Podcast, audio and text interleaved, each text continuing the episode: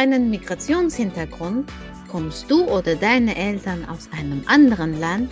Möchtest du dich besser verstehen? Dann mach dich mit uns auf den Weg. Hier sprechen wir über alles rund um Mama mit Migrationsgeschichte. Du hörst Interviews, wir schauen auf den wissenschaftlichen Diskurs und vieles mehr. Unser Ziel ist es, dich auf deinem Weg zu inspirieren und wir freuen uns, wenn du ihn ein Stück mit uns gehst.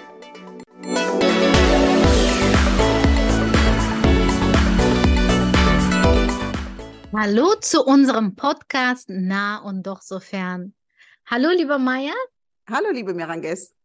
Und heute haben wir einen Gast, eine Gästin aus Brasilien. Hallo, liebe Henriette. Hallo, liebe Miranges. Hallo, liebe Maya.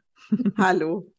Ja, Henriette, vielen Dank, dass du zu uns als Gast gekommen bist. Du bist ja auch, so wie ich verstanden habe, eine Migrantin aus der ersten Generation. Erzähl bitte von dir. äh, ja, manchmal nenne ich mich Klimaflüchtling, aber ich finde, das passt nicht. Es ist nicht so ganz politisch korrekt. Ähm, nein, ich bin einfach, ja, seit zehn Jahren lebe ich in Brasilien. Ich bin eine ganz große Weltenbummlerin seit meiner Geburt, würde ich mal sagen. Also schon eigentlich als Weltenbummlerin geboren worden und habe meine Kindheit schon in der Türkei verbracht, weil mein Vater dort gearbeitet hat. Und ja, und so hat es mich nach Brasilien verschlagen. Vor zehn Jahren bin ich sozusagen hier gelandet und unverhofft bis jetzt geblieben. Also eigentlich waren damals anderthalb Jahre geplant als Vertrag in, als deutsche Auslandsschullehrerin. Und ja, und dann, wie das so ist mit der Liebe und Familie, bin ich jetzt eben noch hier geblieben und habe auch vorerst nicht vor, ähm, zurück nach Deutschland zu gehen. Genau, weil ich bin jetzt kein Wirtschaftsflüchtling oder irgendwie sowas in die Richtung. Also wirklich einfach hier geblieben. Und das Klima ist ein, ein großer Faktor, der mich tatsächlich hier hält. Und auch so dieses leichtere, lockerere Leben. Also wir leben jetzt am Strand. Wir haben uns auch von der Großstadt dann an den Strand bewegt. Und da habe ich für mich gemerkt, das entspricht mehr meinen, meinen Werten und meinen Bedürfnissen. Ja. Schön. Wie fühlen sich deine Kinder dort? Äh, meine Kinder sind hier geboren. Die sind jetzt fünf, also fast sechs und acht Jahre alt. Und ich kann mir im Moment keine andere Kindheit für sie vorstellen. Ne? Wir sind bei jeden Tag draußen. Es ist einfach eine Draußenkindheit, eine, eine Angelkindheit, einfach eine sehr freie, freie Kindheit. Und insofern kann ich es mir auch gerade nicht vorstellen, wirklich zurück nach Deutschland zu gehen. Henriette, wie war das für dich? Das ist natürlich sehr schön, dass du dich da so wohl gefühlt hast. Aber viele Menschen nehmen das schon als einen Stress, weil Sie sehen ihre Freunde nicht so oft, sie sehen ihre Verwandten nicht so oft. Dieser Netzwerk, äh, den man davor hatte, ist nicht mehr da. Außerdem ist es auch schwer, über die Distanz Freundschaften aufrechtzuerhalten. Mhm. Und man kommt in so ein, mit, ah ja, sage ich, ja, Einsamkeit. Man kommt in so mhm. ein, das habe ich auch gehabt. Wie bist du damit umgegangen? Ja, die Einsamkeit auf jeden Fall die begleitet mich auch immer noch. Also die taucht immer wieder auf und sagt immer mal wieder, hallo, hier bin ich wieder. und erinnert mich daran, dass ich natürlich hier auch alleine bin in gewisser Weise. Also ich würde zwischen Einsamkeit und Alleine sein unterscheiden. Mhm. Und ähm, Zugehörigkeit gehört ja mit dazu. Also mhm. ich kann ja einsam sein, obwohl ich ganz viele Menschen um mich herum habe. Ich kann auf einer Party von 100 Menschen sein und trotzdem mich total einsam fühlen. Und alleine sein ist ja nicht per se schlecht. Also ich bin eine Person, die sehr gerne alleine ist. Ich kann auch mal ein paar Tage alleine verbringen. Konnte ich schon immer gut, dass ich mal auch am Wochenende mich total irgendwie verschanzt habe in meiner Wohnung oder so und dann ähm, auch schon zu Studienzeiten oder so dann einfach mal ein Wochenende für mich hatte. Also dieses Alleine-Sein per se ist ja nicht schlecht. Gerade für eher introvertierte Menschen ist ja dieses Alleine-Sein auch ein Energiebringer, ne? dass ja. wir daraus unsere Energie ziehen, wenn wir alleine sind. Und extrovertierte Menschen sind eher die, die die Energie von außen brauchen, ne? also durch viele Menschen. Und ich bin so eine Mischung. Also ich brauche immer wieder Phasen, wo ich alleine bin und bin dann aber auch gerne mit anderen Menschen auch mal wieder zusammen auf einem Kaffee in kleineren Gruppen oder mal sich irgendwie treffen. Und wenn mir das fehlt, über lange Zeit, dann merke ich, dass ich mich einsam fühle. Ja, im vergangenen Jahr hatte ich wirklich eine Phase, wo ich mich sehr, sehr einsam gefühlt habe. Und ich habe es erst spät eigentlich gemerkt, dass es die Einsamkeit ist, die mir zu schaffen macht. Also ich habe so über Wochen lang ja, so wie so eine Depression so ein bisschen in mir getragen, leichte, ne? Aber dass ich so, so Grund, so eine Grundtraurigkeit hatte und bis ich dann wirklich in mich gegangen bin und ich bin ja nun Coach, das heißt, ich arbeite viel mit diesen inneren Prozessen und bin dann wirklich ganz tief in mich eingetaucht und dann habe ich festgestellt, ja, das ist diese Einsamkeit und es ist einerseits emotionale Einsamkeit. Ne, ich unterscheide zwischen einer sozialen Einsamkeit und einer emotionalen Einsamkeit und bei mir war beides irgendwie im, im Mangel sage ich mal. Also die soziale Einsamkeit spüre ich hier. Wir leben am Strand, wir leben relativ abgeschieden. Es wäre, glaube ich, auch nochmal was anderes, wenn wir jetzt in São Paulo in einer Großstadt leben würden, wo ich ja früher auch gelebt habe. Was für mich jetzt aber auch keine Option wäre, einfach weil es einfach eine, für mich eine schreckliche Großstadt ist, also mit kein, keine Lebensqualität hat. Mhm. Ähm, aber ich hätte dort natürlich Möglichkeiten, mich mehr zu connecten mit anderen Menschen. Es gibt einfach viele Deutsche, die dort leben. Das heißt, ich könnte viel mehr mich dort dieser sozialen Einsamkeit sozusagen, die soziale Einsamkeit angehen und mhm. da ähm, vielleicht ja Dinge tun, die sozusagen das Bedürfnis nach Nähe, nach Kontakt, nach Austausch, nach Verbindung vielleicht auch zu Deutschen ne, irgendwie erfüllen würde. Und mhm. hier ist es natürlich schwierig. Äh, hier habe ich die Natur in, in großer Fülle. Hier habe ich die Ruhe, hier habe ich saubere Luft, hier habe ich ne, Möglichkeiten eben für meine Kinder. Und gleichzeitig merke ich aber, dass mir die so die Menschen fehlen, die auf einer Wellenlänge sind. Also ich, ich habe diese, diese ganze Gruppe rund um unsere Schulgründung. Das sind alles ganz, ganz liebe Mütter und Familien. Und trotzdem merke ich, es ist nicht so meine Wellenlänge. Da ist niemand dabei, der auch schon durch die Welt gereist ist zum Beispiel oder der einfach auch andere Erfahrungen gemacht hat, so wie ich sie gemacht habe. Ich war einfach so viel unterwegs auf der Welt. Ich habe in vielen Ländern gearbeitet. Ich habe einfach einen weiten Horizont mir aufgebaut und der fehlt mir halt hier. Ich habe so das Gefühl, mein Horizont, der wird hier so ein bisschen zusammengeschnitten, weil mich natürlich auch niemand so richtig versteht, was ich, was habe ich in Bangladesch gemacht, mit Straßenkindern gearbeitet oder was habe ich in Afrika gemacht, was habe ich in Südamerika gemacht. Also ne, viele Bereiche, in denen ich einfach gearbeitet habe, mich weitergebildet habe. Und da fühle ich mich hier tatsächlich oft einsam mit mit meinen, ja, mit meinen, meinen Ansichten oder mit meinen Erfahrungen. Und diese emotionale Einsamkeit habe ich eben auch gespürt, dass ich ja genau gemerkt habe, so, mh, mm, es fehlt mir, ja, es fehlt mir die Verbindung, dieser Austausch, dieser emotionale Austausch. Also ich bin eine, die sich immer schon liebend gern mit Freundinnen getroffen hat, so mit einer oder zwei und einen Tee oder einen Kaffee getrunken hat und dann haben wir uns unsere Lebensgeschichten erzählt. Und das hat mir immer sehr viel gegeben und das fehlt mir hier tatsächlich. Ja, Einsamkeit hat für mich auch ganz viel, das habe ich jetzt an Heiligabend wieder festgestellt, jedes Jahr wieder, hat ganz viel mit kulturellen Traditionen zu tun. Also bei mir zum Beispiel dieses Jahr an Heiligabend, ich bin jetzt seit sieben Jahren nicht mehr in Deutschland an Heiligabend gewesen und mich erwischt es immer wieder, die Einsamkeit und das Heimweh vor allen Dingen an Heiligabend. Das ist wirklich der Klassiker, dass ich wirklich richtig traurig werde und dieses Jahr habe ich noch mal ein bisschen mehr Zeit für mich genommen an Heiligabend und bin noch mal wirklich in mich gegangen, ganz alleine in die Ruhe, habe noch mal ein bisschen meditiert und habe eben festgestellt, dass Heiligabend so unglaublich viel mit Traditionen verknüpft ist. Die ganze Kindheit über ja, also und vor allen Dingen Weihnachten ist so so strikte Tradition, ne? so so ganz, also es gibt ja Menschen, die essen jedes Jahr das gleiche an Weihnachten. Das war bei uns nie unbedingt der Fall, aber trotzdem so diese diese Rituale, diese weihnachtlichen Rituale. Und das Heimweh packt mich immer in der Adventszeit. Es fängt immer so um den ersten Advent an, dass ich so denke, oh, jetzt haben sie einen Adventskranz und jetzt ist so kuschelig gemütlich da. Und dann kommt der Weihnachtsbaum ne, an Weihnachten und jetzt sitzen sie alle da mhm. und da liegen die Geschenke und jetzt essen sie das und jetzt spielen sie die ganze Nacht durch, so wie wir früher immer gespielt haben. Und dann kommen so diese wehmütigen äh, Erinnerungen hoch. Und das finde ich sehr, sehr mhm. spannend. Also deswegen auch Thema Einsamkeit oder Heimweh in dem Sinne jetzt ähm, glaube ich, ist auch nochmal ganz spannend, eben unter diesem Blickpunkt zu betrachten, was das mit Traditionen und mit Ritualen zu tun hat. Ne? Das Rituale, die wir halt über lange, viele, viele Jahre gewöhnt waren. Also wenn man so eine konstante Kindheit vielleicht hatte und wirklich lange an einem Ort war und vielleicht auch lange im Elternhaus gewohnt hat und immer wieder jedes Jahr dieses gleiche Ritual, dann vermisst man das natürlich viel mehr, als ja. wenn man jedes Jahr woanders ist. Und meine Kinder jetzt hier, die haben Weihnachten ja nie in Deutschland erlebt und für die ist es natürlich, so wie wir es hier feiern, wird jetzt zu ihrer Tradition, ne? Ja, genau. das empfinde ich auch total so, dass es ganz, ja, mit ganz vielen Emotionen zu tun hat. Ja, ja, mhm. Tradition, mhm. genau. Tradition ist Emotion auch. Ja, genau, Tradition genau. ist Emotion. Mhm. mhm.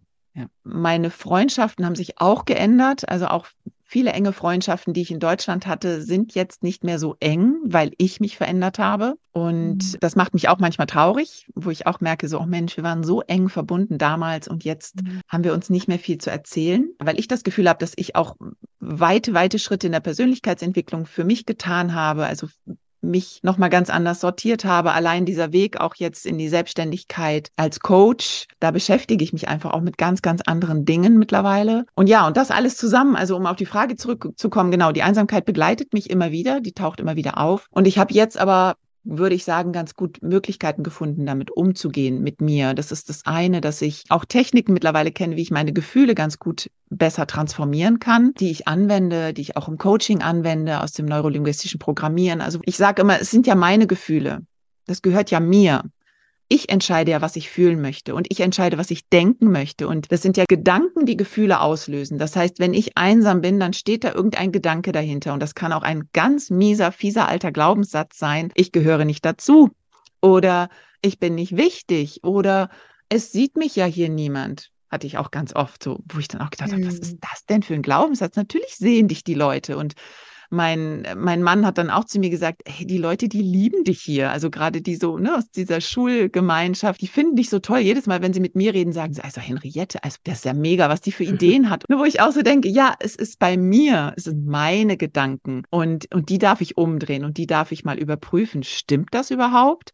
Ähm, mhm. das heißt, das beginnt, das ist diese innere Arbeit, bei der ich bei mir beginne, ne, wenn ich so diese diese Einsamkeit spüre und dann denke ich, okay, was liegt denn da gerade wieder dahinter für einen Glaubenssatz? Mhm. Fühlst du dich nicht wichtig? Fühlst du dich nicht gesehen? Fühlst du dich nicht gehört? Was ist es denn gerade? Also wenn du sagst, du findest den Glaubenssatz, ich glaube, das ist für viele schon ganz schwierig, da wirklich hinzukommen.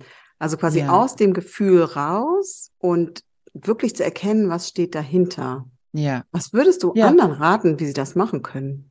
Ähm, ja, Glaubenssatzarbeit ist etwas, was eine ganz große Beobachtung braucht. Also ich würde an deiner Stelle jetzt als Zuhörerin, ich würde mir einen Zettel auf die Seite legen oder ein Buch, was immer parat liegt und mich ganz genau beobachten, jeden Gedanken, den ich denke. Die meisten Gedanken, die wir denken, die haben wir schon gestern gedacht und vorgestern und die letzten fünf Jahre mhm. gedacht. Ne? Mhm. Also 95 Prozent heißt es jetzt, das ist einfach so eine Zahl, natürlich können wir das nicht beweisen, 95 Prozent der Gedanken, die wir denken, sind eigentlich alte Gedanken und das sind unsere Glaubenssätze ganz oft. Und das kann ja auch sein, wenn du einen Konflikt mit deinen Kindern hast, bei mir war der Klassiker, ich werde nicht gehört, wenn meine Kinder gespielt haben und ich was von ihnen wollte und sie haben einfach nicht gehört. Und dann ging bei mir der Triggeralarm los, so, äh, die hören mich nicht und niemand nimmt mich hier wahr. Und dann habe ich gemerkt, okay, stopp mal, das ist ein Glaubenssatz. Die sind gerade im Spiel beschäftigt. Wie sollen die dich auch hören? Die wollen dir nichts Böses. Ne? Und da fängt diese Glaubenssatzarbeit an, dass ich wirklich, und das sage ich auch meinen Klientinnen immer, nimm dir einen Zettel, leg den auf deine Seite und dann beobachte dich mal den ganzen Tag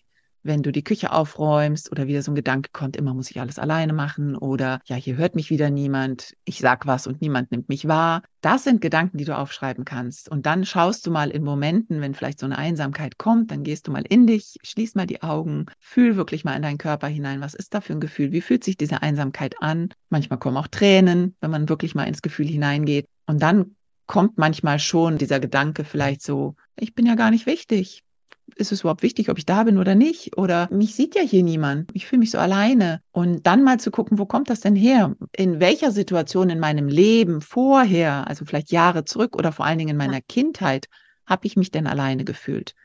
Also diese Einsamkeit ist ja ganz oft eine Einsamkeit aus unserer Kindheit auch. Und mhm. da habe ich auch Situationen, an die ich mich erinnern kann, wo ich mich einsam gefühlt habe. Und natürlich war das kein böser Wille meiner Eltern oder so. Ne? Das ist einfach aus einer gewissen Situation heraus entstanden.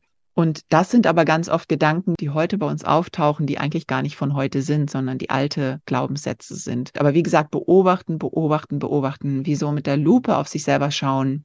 Ähm, auch was man so ausspricht, was man vielleicht auch mal so an Kommentaren dem Partner gegenüber oder der Partnerin oder den Kindern gegenüber oder auch Kollegen mal ausspricht, dass man einfach mal überlegt, so was sage ich denn da gerade? Das zeigt ja, was ich auch denke. Und aber eben dieses Bewusstsein zu haben, okay, hinter jedem Gedanken, also jeder Gedanke löst ein Gefühl bei uns aus, ein positives oder ein unangenehmes. Und, und dann kann ich damit umgehen und sagen, okay, jetzt habe ich diesen Gedanken, will ich das wirklich glauben?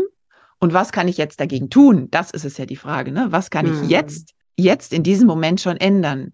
Ich habe ja Kontakte oder ich möchte neue Kontakte haben. Was kann ich denn dann tun? Ja, dann geh raus, dann werde aktiv. Nimm dein Leben in die Hand, ist mein Motto. Ne? Erkenne, dass dein Leben etwas mit dir zu tun hat. Und dann kann ich ja gucken, nehme ich ein Ehrenamt an, mache ich einen VHS-Kurs, gehe ich in einen Chor, äh, fange ich an mit Yoga oder gehe ich in eine Krabbelgruppe mit meinem Kind, damit ich andere Mütter kennenlerne. Also da gibt es ja ganz verschiedene Möglichkeiten und da zu schauen, was kann ich dagegen tun? Ne? Und das aber zu trennen, was ist meine alte Geschichte was ist mein alter Glaubenssatz und was ist vielleicht gerade aktuell und was kann ich daran ändern. Mhm. Ja, ich habe mal auch, so wie du sagtest, mit Lupe schauen in sich rein. Das ist ein ganz schönes Bild, finde ich. Ich habe mal gehört auch mit Taschenlampe. Mhm. Mit Taschenlampe in sich schauen und, und suchen, wo war die Situation schon mal, wo habe ich mich ähnlich gefühlt und finden. Ja. Ja manchmal ist man, wenn man in sich selbst reinschaut, manchmal ist da so viel, dass man dann äh, von so vielen Gedanken überfordert wird. Und die Taschenlampe hilft einem wirklich gezielt. Du gehst gezielt, da ist ein Strahl, du suchst gezielt das, was du brauchst. Mhm. Ja, also dieser, der Fokus, ne? Der Fokus ja. des Lichtstrahls. Genau, ja. Genau. Und das kann ich eben auch nur empfehlen, dass wenn du ein Gefühl spürst, die meisten kennen ja ihre Gefühle gar nicht. Ich war auch ganz lange, dass ich gar nicht wusste, was fühle ich denn? Ich bin irgendwie mhm. traurig. Mir geht's schlecht. Ne? Man sagt, wie geht's dir? Mir geht's schlecht. Hm. was ist das schlecht? Ne? Ist das eine Trauer? Ist das eine Angst? Ist das das Gefühl der Einsamkeit? Ist das ein Frust? Ist das, ja, welches, welches Gefühl ist das überhaupt und welches Bedürfnis steckt dahinter? Hinter einer Trauer können ganz viele Bedürfnisse stecken oder eben auch hinter dieser Einsamkeit. Ich habe auch gemerkt, das hat sich bei mir zusehends gebessert, nachdem ich eben wirklich mit meinem Business sozusagen rausgegangen bin in die Welt und jetzt einfach auch viele Klientinnen habe, Kurse gebe. Ja, die Selbstverwirklichung, dass das bei mir ein ganz, ganz großes Bedürfnis war, was lange Zeit nicht erfüllt war. Also dieses, mich wirklich selbst verwirklichen zu können und so diesen Sinn des Lebens auch zu spüren. Warum bin ich hier auf dieser Welt und was mache ich hier? Und ich glaube, diese Einsamkeit und die Zugehörigkeit oder die fehlende Zugehörigkeit können wir dadurch eben auch sehr gut auflösen oder heilen, indem wir schauen, was, was habe ich gerade für ein Bedürfnis, was unerfüllt ist. Und in ganz vielen Menschen, glaube ich, ist wirklich diese Selbsterfüllung, diese Selbstverwirklichung, Selbstrealisierung, die fehlt. Die wissen gar nicht, warum sie auf der Welt sind, warum sie hier sind. Und wenn wir das nicht wissen, dann werden wir traurig, weil ein Grundbedürfnis von uns ist es ja, der Gemeinschaft etwas Gutes zuzuführen. Alfred Adler hat das zum Beispiel auch gesagt, ne? dieser berühmte Individualpsychologe, dieses Gemeinschaftsgefühl. Das ist so wichtig für uns. Wir wollen alle etwas Gutes tun für die anderen, für die Welt. Oder dieser Spruch, fällt mir auch noch gerade ein, der Martin Buber, Theologe und Philosoph ist er, ne? der gesagt hat, ähm, du wirst am Du zum Ich. Was meint er und damit? Der Mensch wird am Du zum Ich. Dieses Gefühl in der Gemeinschaft eigentlich erst ähm, leben zu können. Also wirklich dieses Gefühl, ich brauche den anderen, um mich auch zu erkennen. Ich brauche den anderen, um diesen Sinn des Lebens zu finden. Also dieses Gefühl des, des Gemeinschaftsgefühls, ich muss etwas beitragen. Ne? Ich muss etwas oder ich möchte etwas beitragen, um den Sinn des Lebens in mir zu spüren. Und das fand ich sehr, sehr spannend, weil mir das eben auch hier lange gefehlt hat und wo ich jetzt so das Gefühl habe, ich weiß, warum ich hier bin, ich weiß, was ich tue und ich habe den Sinn meines Lebens irgendwie erkannt und das ist unglaublich bereichernd und dann fühle ich auch nicht mehr diese Einsamkeit und auch nicht dieses Zugehörigkeitsgefühl fehlt mir dann auch in gewisser Weise nicht mehr so doll, weil ich weiß, warum ich hier bin, ne, was ich tue. Mhm. Und ich glaube, das fehlt vielen. Also ich glaube, wenn ich viele Menschen frage, so, was machst du denn? Warum machst du das? Ja, nee, mein Job macht mir eigentlich keinen Spaß. Nee ja, für die Kinder, ja, ist ja schön und gut für die Kinder da zu sein, aber so richtig erfüllen tut mich das auch nicht. Ne? Und dann so diese Frage, was erfüllt dich denn? Und dann stehen ganz viele da und wissen es nicht. Weil sie sich mit sich selbst nicht befasst haben.